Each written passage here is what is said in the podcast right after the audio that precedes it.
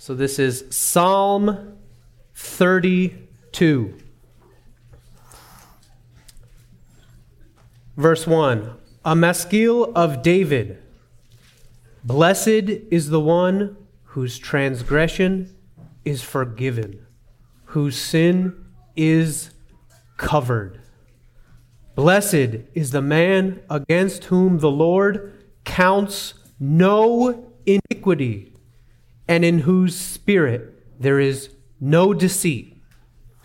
For when I kept silent, my bones wasted away through my groaning all day long. For day and night your hand was heavy upon me. My strength was dried up as by the heat of summer. Selah. Verse 5 I acknowledged my sin to you, and I did not cover my iniquity. I said, I will confess my transgressions to the Lord, and you forgave the iniquity of my sin. Selah. Verse 6 Therefore, let everyone who is godly offer prayer to you at a time when you may be found. Surely in the rush of great waters they shall not reach him. You are a hiding place for me. You preserve me from trouble. You surround me with shouts of deliverance. Selah. I will instruct you and teach you in the way you should go. I will counsel you with my eye upon you. Be not like a horse or a mule without understanding, which must be curbed with bit and bridle, or it will not stay near you. Many are the sorrows of the wicked, but steadfast love surrounds the one who trusts in the Lord.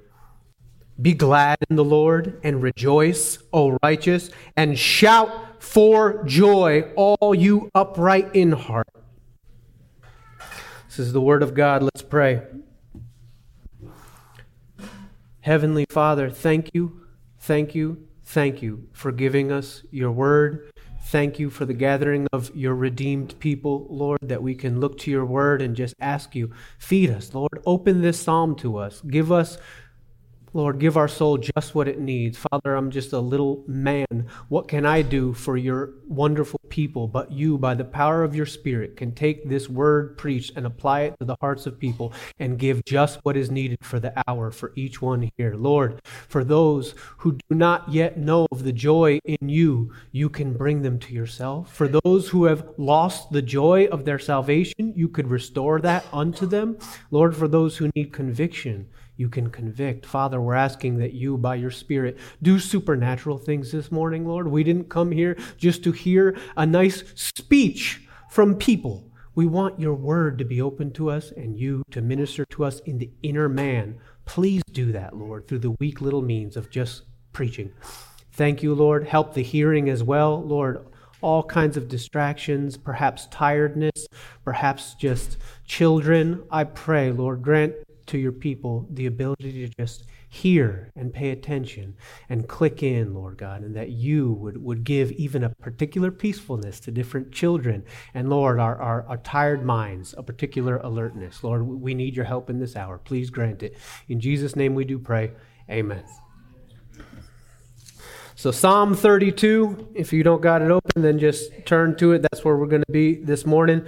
If you got a ESV, it says, the little title just says, Blessed are the forgiven. So let's just dive in from verse 1. It says, A maskil of David. Obviously, David wrote this. He wrote it as a song, he wrote it for congregational singing. And he starts his song by saying, Blessed. If you've got an NASB, it says, How blessed. If you got a Christian Standard Bible, it says, How joyful. And if you got a Young's Living Translation, it says, Oh, the happiness of Him. So he's talking to a people that he expects, because something's true about you, you're going to be happy. You're going to be joyful. You're going to be blessed in the truest sense of the word, not just little cheap kind of, oh, I'm blessed. I got, you know, a promotion at work. That, that could be a blessing. But this is talking about the highest blessing and the cause for true abundant joy. And he says, Blessed, how happy, how joyful is the one whose transgression is forgiven, whose sin is covered. Sin covered, transgression forgiven. This is supposed to make us be people that are profoundly joyful. Verse 2, blessed, or if you want to uh, supplement it or put it, put how joyful in verse 2, it says, How joyful, blessed is the man against whom the Lord counts no iniquity and in whose spirit there's no deceit. So I just want to go to this verse 1 thing whose sin is covered. Now, Romans 4 is where Paul quotes this psalm. It's always instructive and interesting to look at how the New Testament writers quote the Psalms. And so when Romans 4 is being written, this is sometimes called the imputation, uh, Romans 4, the imputation chapter, because he uses this word for imputation, uh, logizomai, 10 times. And the idea of imputation is covering over sin or counting, crediting sin Uh, or crediting righteousness. And David, in his mind, is just looking at it from like the negative sense here. He's saying, okay, your sin is, is covered, it's, it's hidden, and it's not counted against you. But in Romans 4, it's so marvelous that this is actually what's true about Christians. That not only is every disgusting, horrible thing that I or you have ever done not being counted against you, so your sins hidden, your sins covered, but positively, the righteousness of Jesus is being credited to your account. It's a scandalous kind of thing to, like, people stumble over this, like, you are telling me that Jesus had to be treated on the cross as though he did what I did, so that I can be treated as though I did what he did. That God would look at me and say, I don't see that sin anymore. It's totally covered. It's totally hidden. I, I don't know what you're talking about. That if the slanderer were to bring up an accusation, say, Look at that Christian. Look how he just keeps on falling.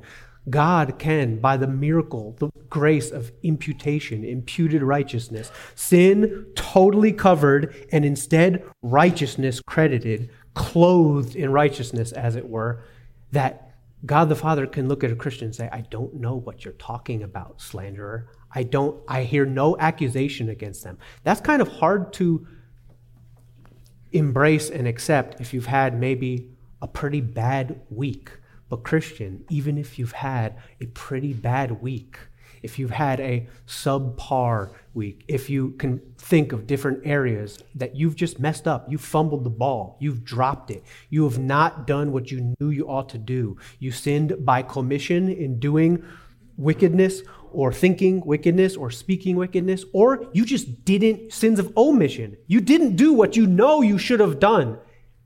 Yet still, you can be in this room this morning and say, I'm so happy, I'm so joyful, because my position in Christ is that He doesn't just look at my performance and say, Oh, you had a good day? I'm happy with you. You had a bad day? I'm displeased.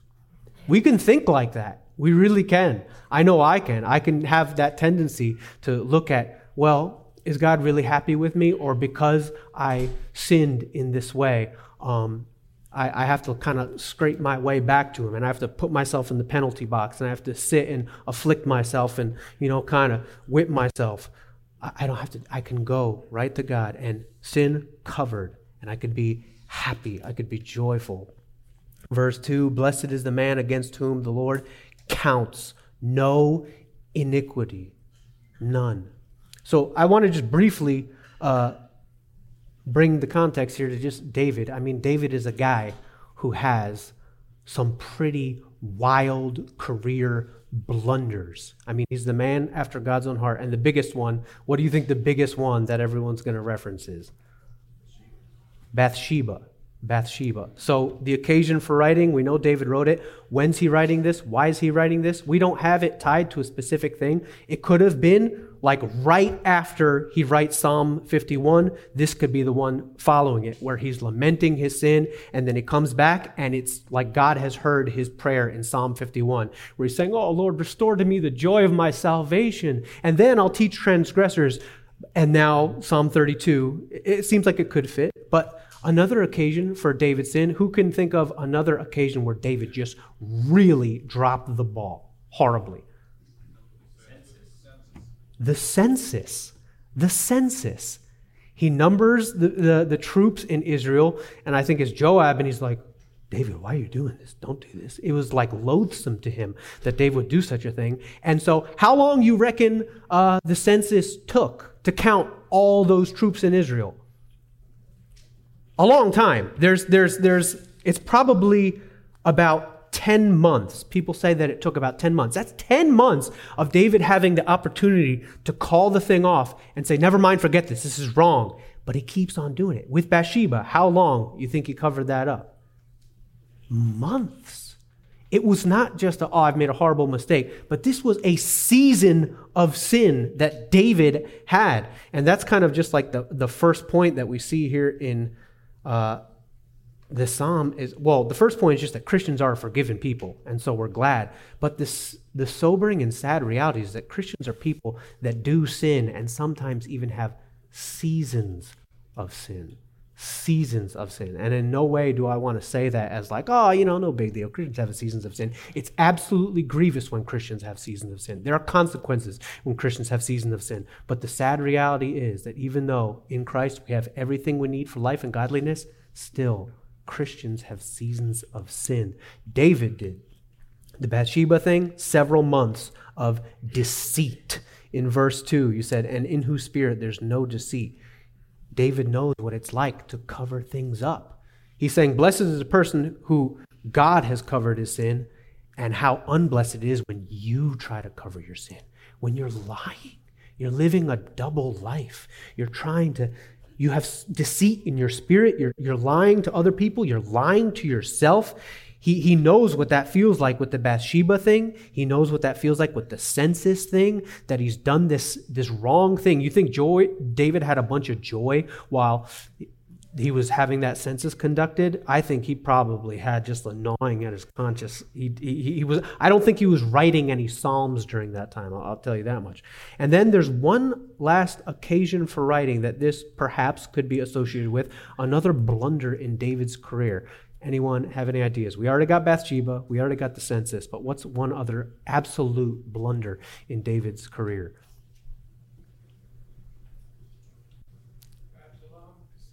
The Absalom thing, that was that was more of a quick one, but yeah, definitely that was a blunder. The one I'm thinking of, and I'll give a moment. Anyone else? Ziklag. Who knows what happened at Ziklag? They, I can't believe that this happened. I, I forgot about this as I'm reading this out. I'm like, oh my goodness, David did this. I don't, I don't want to go on like an extreme tangent here, but I just want to give different occasions that this could have been written in um, and just flesh out how, how David, it wasn't just the Bathsheba thing, and then David had the spotless career besides the Bathsheba thing. There were multiple instances of David covering sin, doing something that stretched for weeks and months of just the wrong move, the wrong move. Ziklag, David's on the run from Saul for like eight years. And at some point, he, he basically, the sense I get is that he just gives up. He's like, well, if I go live in this heathen city, maybe Saul will just stop pursuing me. And it did. It, it worked, but it wasn't God's perfect will for him. He went over there and he lives in the midst of the, like the Philistine king of, of, of Gath. This is like super, it's like suddenly James packing up and saying, like, you know, I'm just going to go live in Las Vegas or something. It's just so out of character. It's like, wait, what? David, you're living amongst the Philistines. And he does this for a year and four months. It tells us specifically that he lived in the midst of like the enemies for a year and four months. And by the end of it, he's prepared to go out to battle against Saul and fight against his kinsmen. Like, I just forgot that this actually happened in David's career, that he got that far into compromise that he was ready to fight against his own people. And this is something that stretched his living in Ziklag for a year and four months. So back to verse 2. She said, Blessed is the man against whom the Lord counts no iniquity, and in whose spirit there is no deceit. So, no hiding, no lying to others, no lying to yourself, no justifying and saying, oh, it's, it's not so bad. It's okay. Sin has a deceitfulness about it, doesn't it? You see that in Hebrews 3.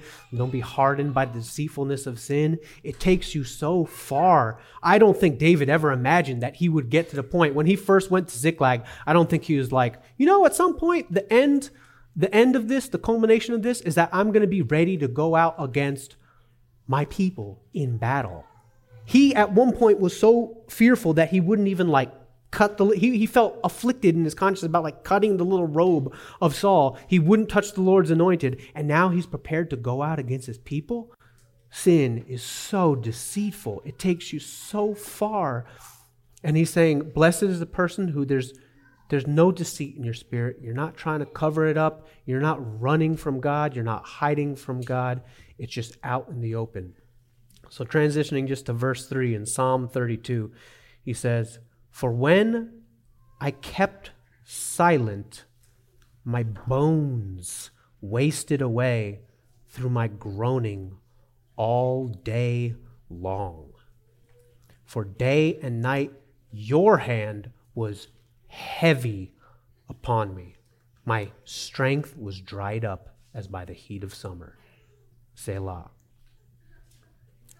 So I thought it was super interesting to kind of compare where David is in his season of hiding sin and kind of running from God and trying to cover up his tracks, whatever the occasion was, whether the Bathsheba, the sentence, the census thing, or the Ziklag thing, he's he's hiding, he's covering, there's deceit in his spirit, and it says, I kept silent. Now, I don't think that means he was mute, but I think it means he was silent in prayer. He wasn't being real with God. It was hindering his prayer life. I don't get the sense that during that season, David was sitting there writing a bunch of Psalms and just feeling so inspired and joyous and like, oh, you know, I just got to write something today. I feel the Spirit inspiring me to just reflect on the joy of my salvation. No, he was. He was silent in prayer. I'm suspecting he was silent in worship, and he was certainly silent in confession.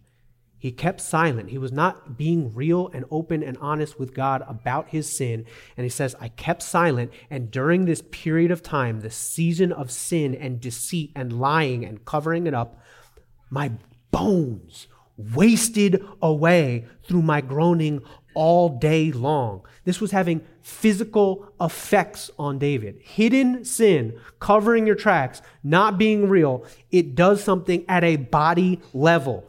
He, he, I don't think it's just poetic language here.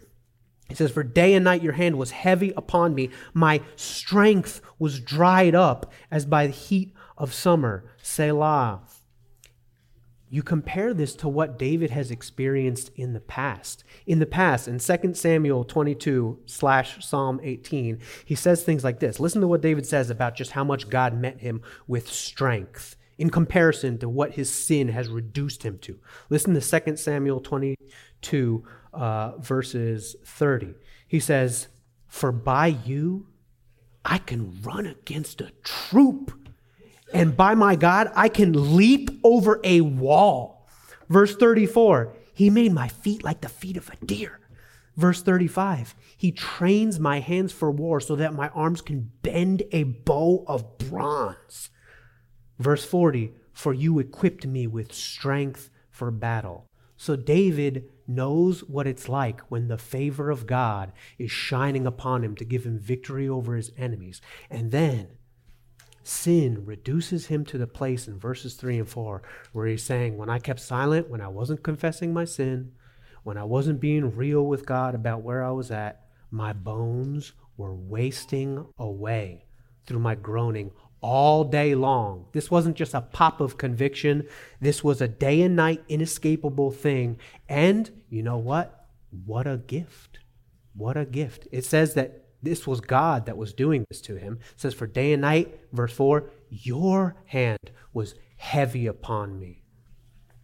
What a gift, brethren, that God makes it so that Christians cannot just happily, numbly go about in sin and feel nothing about it and just feel like, oh, you know, no big deal here. That's so scary when you can do that. When you can sin for months on end and you don't feel nothing about it. You don't feel bad about it. It is an absolute blessing that God should put his hand heavy on a converted person and make them feel during seasons of sin where they're being silent, they're not confessing, they're not being real with God about it, and he makes their life miserable. You ever experienced that? Praise God if you've experienced that. Have you ever not experienced that? Do you remember when you were lost and you could sin and feel? You enjoyed it. You actually liked it. You're like, what's wrong with this?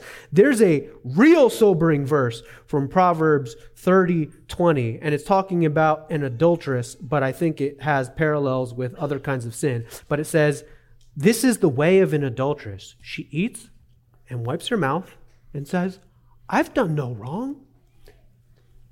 There's just justification. There's like, this is fine. No big deal. I don't feel any affliction in my conscience about this. That's what a pre conversion person is like. They're not afflicted by sin, but afterwards, after God saves a person, they cannot keep on sinning without feeling miserable about it. And praise God, because sin is toxic. It kills you. It, when it's full grown, it produces death. And God does not let his children keep on in that. Listen real quickly just to some New Testament parallels to this.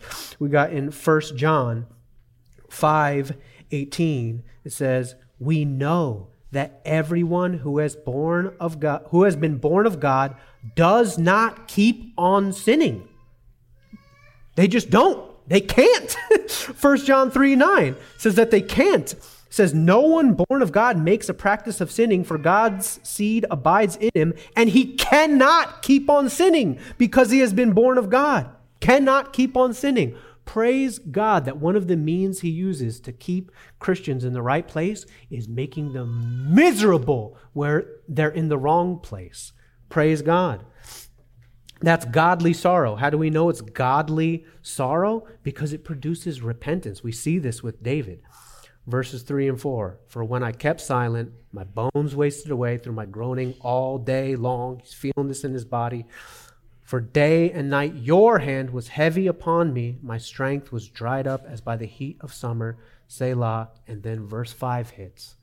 And everything changes. I like that it says Selah at the end of verse 4 there because I'm getting the idea that the chords in verse 3 and 4 are not major.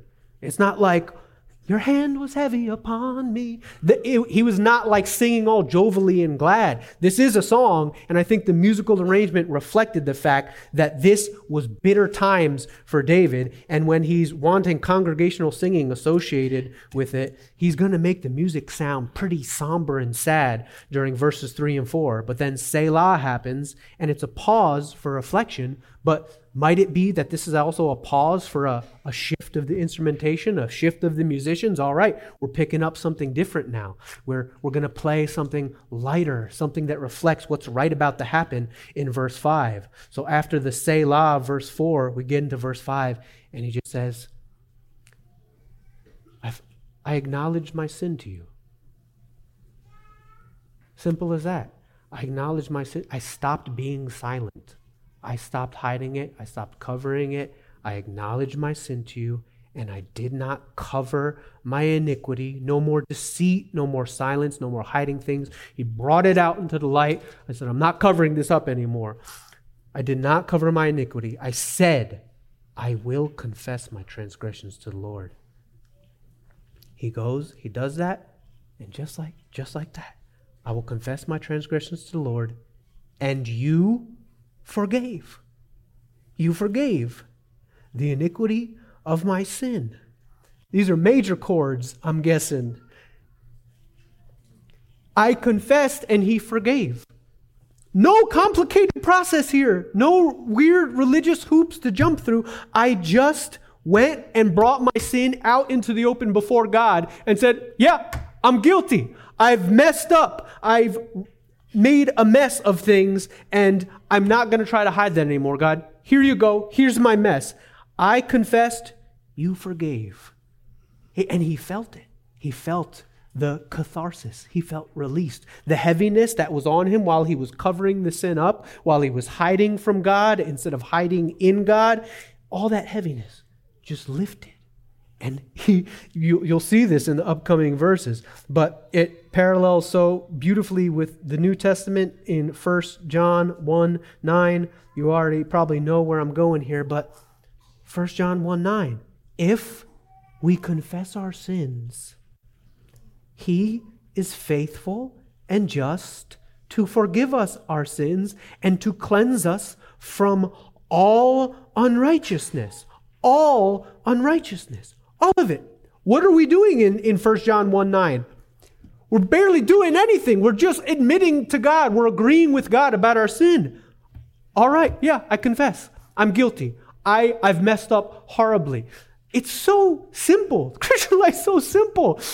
You just go to God in sincerity and humility. You don't try to hide it. You don't try to be perfect. You just agree with God about your pitiful condition and say, God, I'm sorry.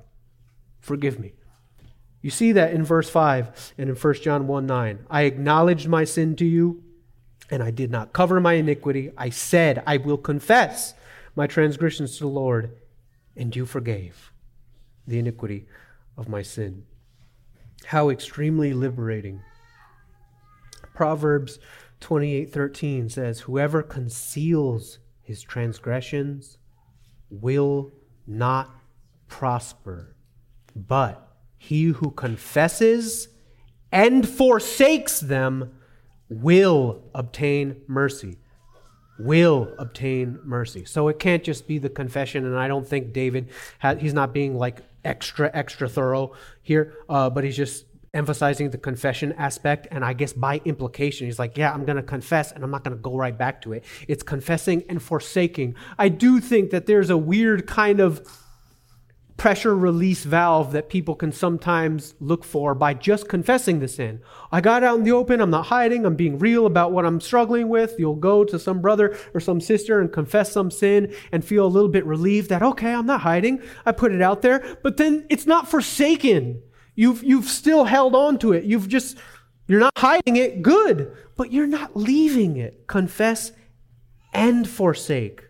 He who, who confesses and forsakes them will obtain mercy. So it's confession and forsaking the sin.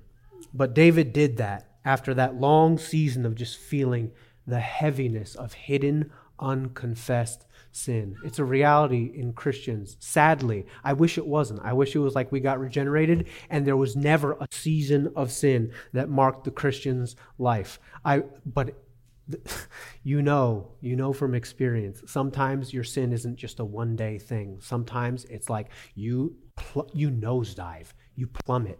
You're depressed. You don't even want to get up. You just feel that heaviness. You feel. I mean, before I got saved, I was just. I was depressed. There's a heaviness that's associated with sin. And sometimes, even as converted people, we can have those seasons of sin, and God just makes it so that it's miserable. But David acknowledges his sin. He doesn't cover it up anymore. He brings it to God. He brings everything out into the open, and then the mood changes. And we get into verse 6, and then he, he, he pivots. He pivots from just, you know, this being a thing about him to he's inviting other people. It says, Therefore, let everyone who is godly offer prayer to you at a time when you meet when you may be found and by implication it's a prayer of confession therefore let everyone who is godly this is what godly people do they confess they offer prayer to God. They come to Him and they acknowledge what they've done wrong. They don't persist in this state of having an afflicted conscience, not forever. They eventually get to the point where the heaviness just drives them to finally pray and repent. Finally, be sincere with God and offer to Him prayer. And it says, Therefore, let everyone who is godly offer prayer to you at a time when you may be found. when you may be found. There's like an urgency about it, saying, Yeah, pray now. Pray at a time when God may be found. What if you don't get the opportunity to repent? How many people do you know that sin took their life? Sin kills in the slow spiritual sense, and sometimes, particularly with drugs, this thing kills people. They don't have time to repent. They, they, the time is up for them. Offer prayer of confession, of forsaking, of repentance at a time when you may be found. I love the accessibility of God there in that little phrase, when you may be found. Even though our sins have created this big breach and separation, it's as simple as going home. When the prodigal son went to return, he didn't find that his dad had left and packed up or that the doors were barred. It's like he could find his way back. He knew the way back. And if you're a Christian and you're still here, this morning and maybe listen, I don't know. I'm not going to assume that just because you're a Christian that's spiritual enough to wake up and come to Sunday school, that you might not have some hidden thing that you're just showing up in the building with a happy face, but then you leave here and you've got stuff that you're hiding, hiding from other people. Hiding from God, it's it's it's like you're in the garden and you've run and you've covered yourself up and you're just not being real with God. I'd say Come to him at a time when he may be found, like today, like get real with God today. If you know, if you're sitting here, I don't want to assume that everyone in this room, because they came to Sunday school, is just, oh, good. No, this doesn't apply. Christians sin. It's horrible and heartbreaking that it's true, but Christians sin. Don't doubt your salvation because you're sinning. Just run to God and say, Please forgive me. I've sinned. I've, I've messed up at a time when you may be found. He's, he's going to be found by you. If you seek him, he's going to let himself be found. But that sin, that sin, for as long as you just keep on keeping it in the dark, keeping it hidden, not agreeing with God about how bad it is, it's going to, it's going to create such a breach of fellowship, such a lack of joy, and that is not the will of God for the Christian life. He, he wants us to be joyful, confessing out in the open, humble, not hiding sin, just bringing it before God and being found by Him, feeling like, oh, I've, I've, I've, I've, I've come home. I'm, I'm, I'm, I'm restored into that joy of my salvation. Christians don't lose their salvation, but you better believe that you can lose the joy of your salvation because of a season of unrepentant, unconfessed, hidden sin. That's a joy killer that destroys joy. Get it out in the open. Offer prayer to him at a time when he may be found. Then he says, Surely in the rush of great waters they shall not reach him. David just loves that imagery rush of waters and floods and torrents. It's used figuratively for like calamity or judgment or anger. He, uh, he does it in 2 Samuel 22 again, 2 Samuel 22 5. He says, For the waves of death encompass, encompassed me. The torrents of destruction assailed me. Then 2 Samuel 22 17, he says, He sent from on high. He took me, he drew me out of many waters. So, waters here, or the rush of great waters, figuratively used for judgment or calamity or the anger of God, says, just offer prayer of confession to God, and then surely in the rush of great waters, they'll, they'll not reach him. Going to verse 7 says, You are a hiding place for me. You preserve me from trouble. You surround me with shouts of deliverance. Selah.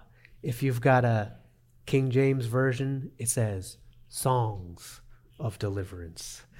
If you've got a Christian Standard Bible or Holman Christian Standard Bible, it says, You surround me with joyful shouts of deliverance you just see the parallel there. You see the difference. He goes from groaning all day long in verse 3 and just being dried up and quiet. The only sounds he's making are just groaning, just sadness. And then after verse 5 happens, he's he's he's at this place where he's saying in verse 7, instead of hiding from you, I'm hiding in you. I'm not running away from you to try to hide like in the garden. I'm just running towards you, and you're a hiding place for me. You're a refuge of safety for me.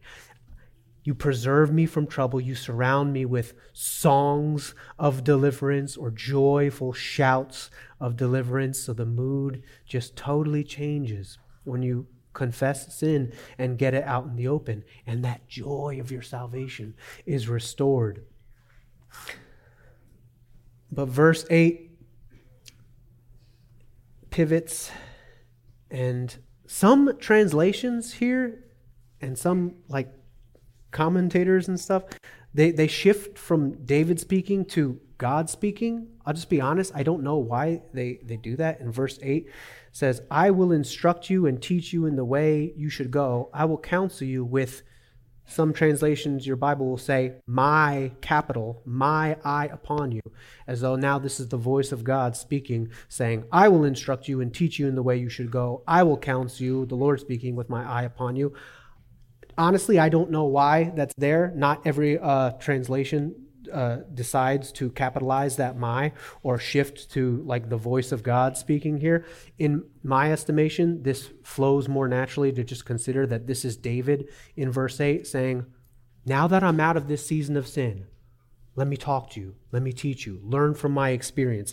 I will counsel you. I will instruct you. I'll teach you in the way you should go. I will counsel you with my eye upon you. And if you look, uh, you don't got to turn there real quick, but this is his prayer basically in, in Psalm 51. He says, Restore to me the joy of your salvation and uphold me with a willing spirit. Then I will teach transgressors your ways, and sinners will return to you. So it seems to me like David got what he was asking for. Like David is just now out of this season of sin. He's he's got the joy of his salvation restored unto him, and he's now ready to be a benefit to people. So that's one of the points here is that Christians do have seasons of sin, but Christians repent from seasons of sin, and then Christians find usefulness after they repent of seasons of sin. They're able to go to other people, and what the enemy meant for evil, God could use for good, because you, with a certain tone of your voice and a certain look on your face, can say,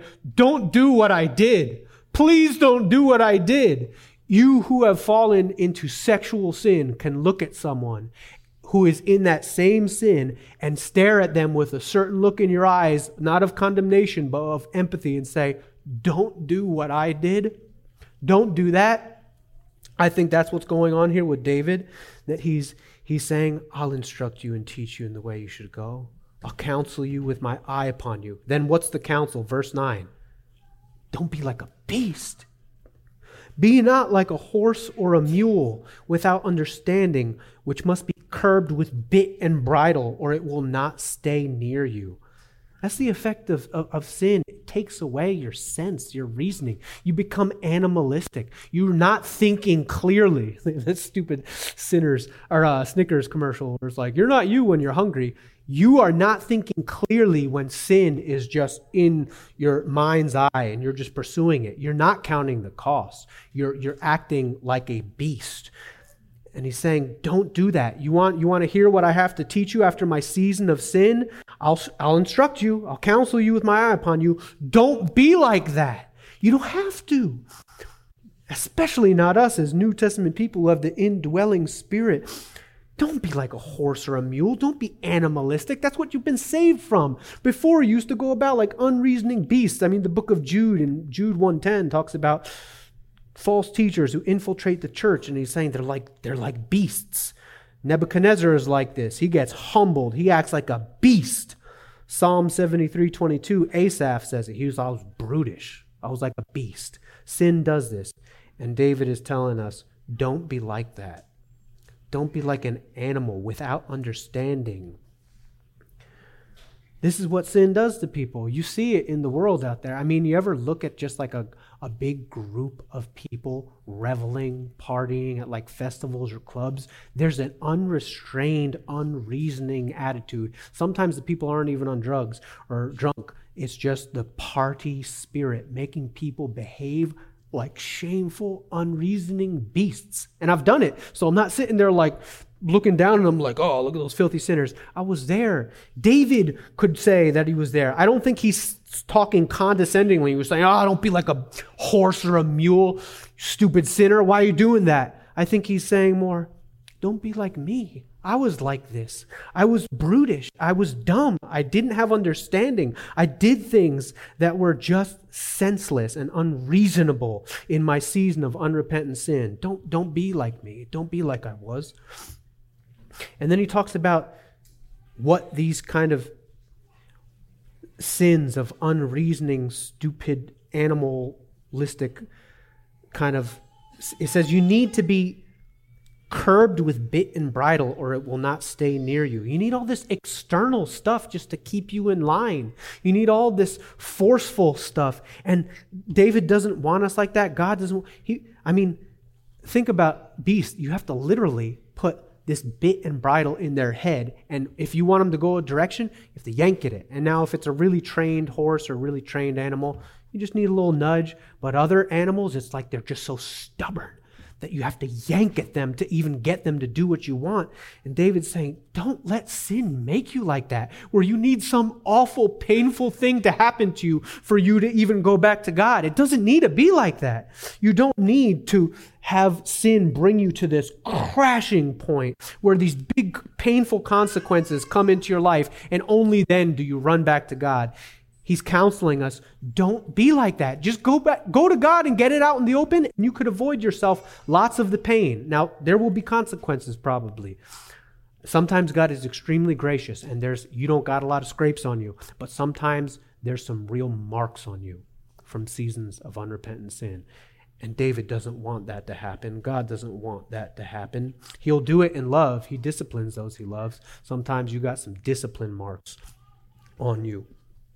But he's saying, don't be like that. Don't need this bit and bridle. Be not like a horse, but be like a little sheep where it's like your rod and your staff, they comfort me. You're, you're not having to crack me over the head because I'm so goat like, so horse like, so stubborn and neighing and flailing around, but just like a little sheep that just a poke of, of, of the staff and you're, you're going the right direction, or even just, just a voice, just a my sheep know my voice and they come to me, they follow me. That's, I think, as we mature in the Lord, we need less and less external stuff, less and less sharp beatings on the head with a staff or a bit or a bridle. And the Lord can just, just give a whisper of conviction or a whisper of, no, not that, not that way, not that. Come, come back, come, get close to me, get close to me.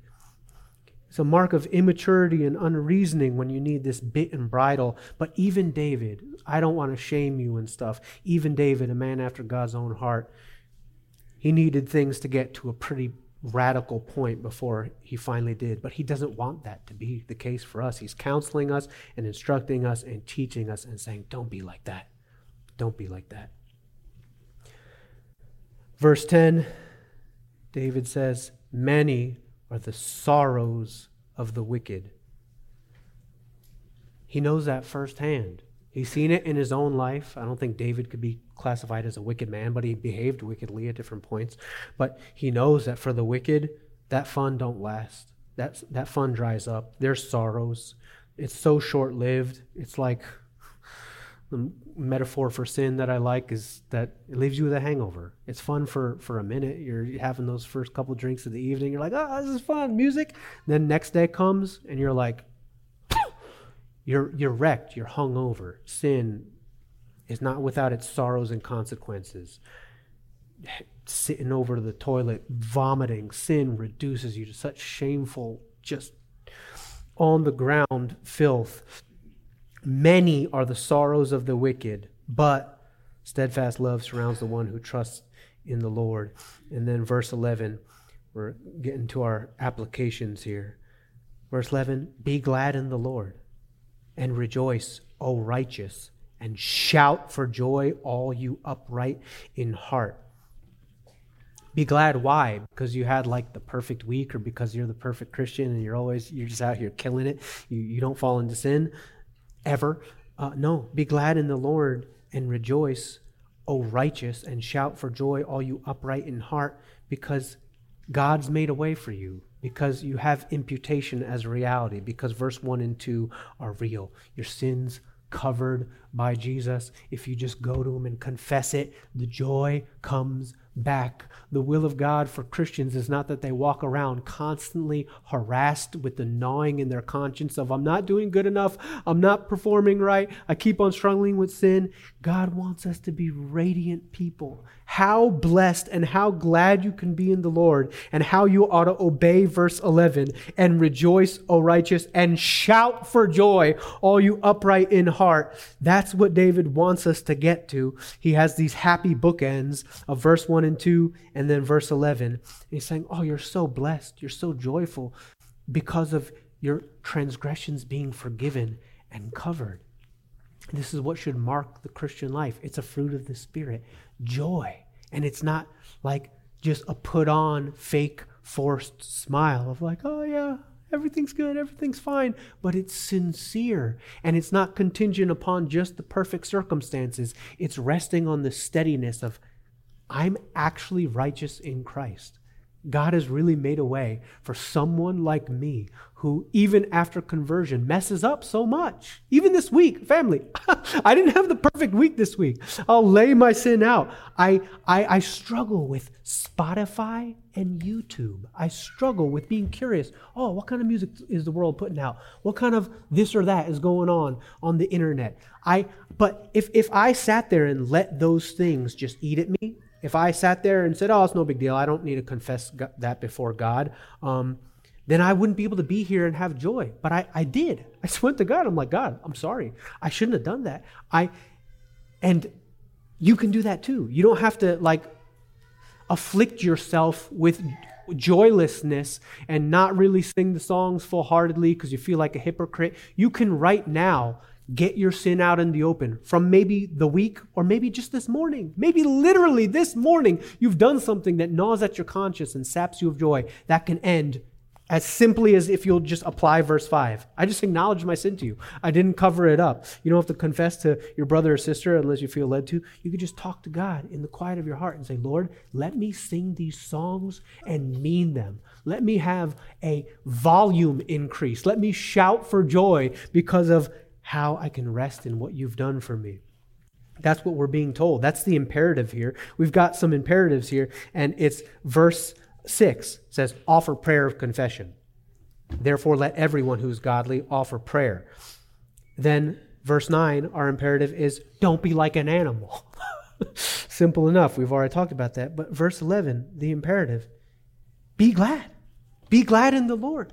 It's it we don't bring God honor by being like sapped, heavy, sullen, miserable people. It's not, I mean, you see this monkishness that can exist in, in reformed circles of just like, oh, I just got to be separate from the world and, and kind of be sad and this whole, the ship is sinking. David's not content with that being the, the, the mood or the demeanor or the tone of the Christian life. He's saying, guys, be glad in the Lord and rejoice because verse 1 and 2 are true. Your transgression is forgiven, your sin is covered. Jesus did it. How did any of this happen? Let me just read some verses. We know the gospel, but oh, it can it can get far away and feel like it's like taken for granted. Just listen to to, to, to 1 Peter 2:24. He himself bore our sins in his body on the tree that we might die to sin and live to righteousness. By his wounds you have been healed. Listen to Isaiah. This is Isaiah 61 10. I will greatly rejoice in the Lord.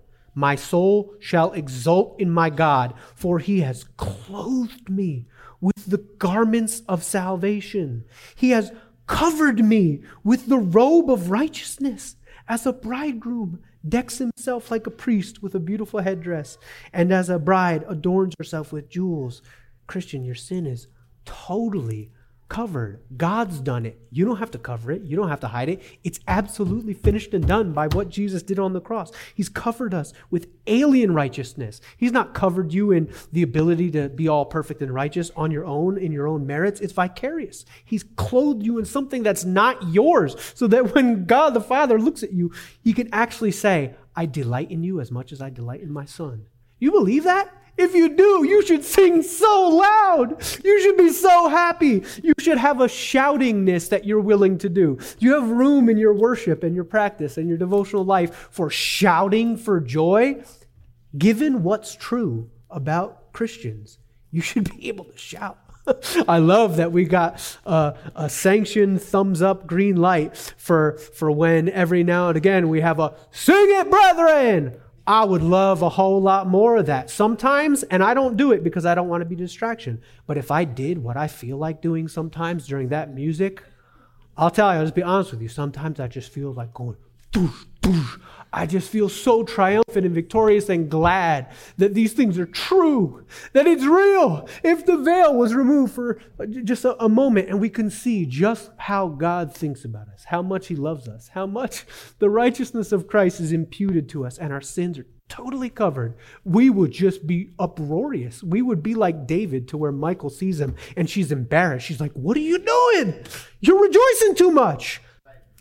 Could it be said of us would it ever be said of us that someone passed by and said, they're singing in a way that's almost embarrassing? Uh, listen, I'm not trying to tell you to put it on, but I'm just saying the joy has an expression. And in, in, in David's mind, it's shout for joy, all you upright in heart. Rejoice, O righteous. He goes from groaning over unconfessed sin to just shouting. He's just lit up. He's so glad because he knows the contrast.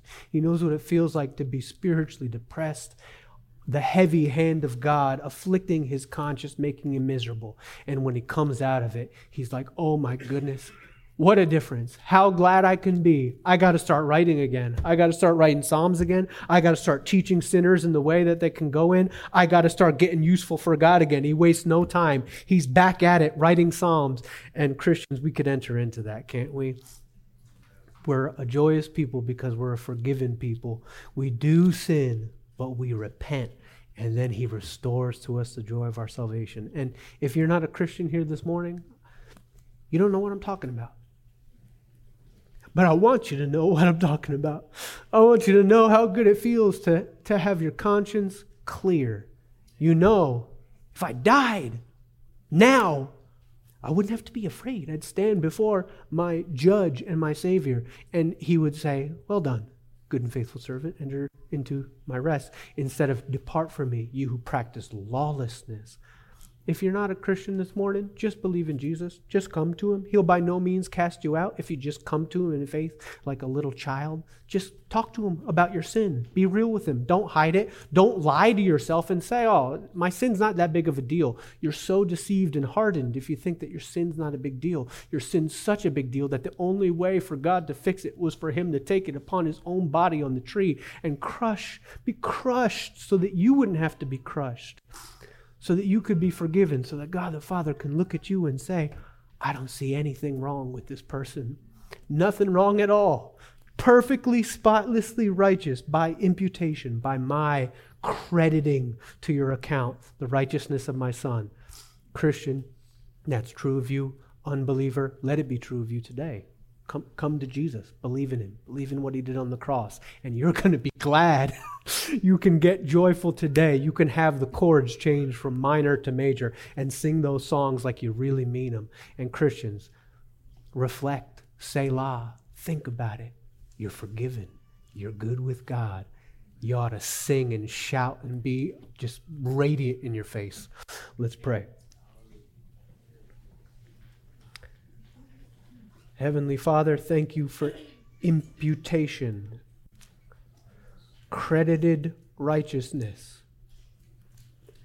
That you had to be credited, accounted, treated like someone who sinned the kind of sins that we've sinned, so that we could be accounted, credited, imputed, treated as righteous as you, Lord Jesus. It costs you so much to do this. what can we do but say thank you? Thank you so much for giving us alien righteousness. Lord, help us sing. Help us sing in a way that reflects how good this news really is. Help us not get tired of it. Help us not get used to it.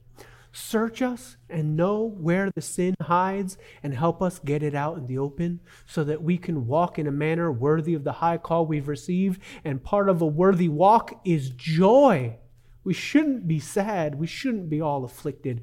Help us, God. Give us joy. Give us the fruit of your Holy Spirit this morning by marking our singing with real joy, by marking our communion with real gratitude, by marking even our conversations with just a sense of, yeah, lots of stuff is going on in my world, but I'm forgiven. Praise God. I'm forgiven in the midst of all of the heavy stuff. I'm forgiven. And so I'm glad. We love you, Lord Jesus.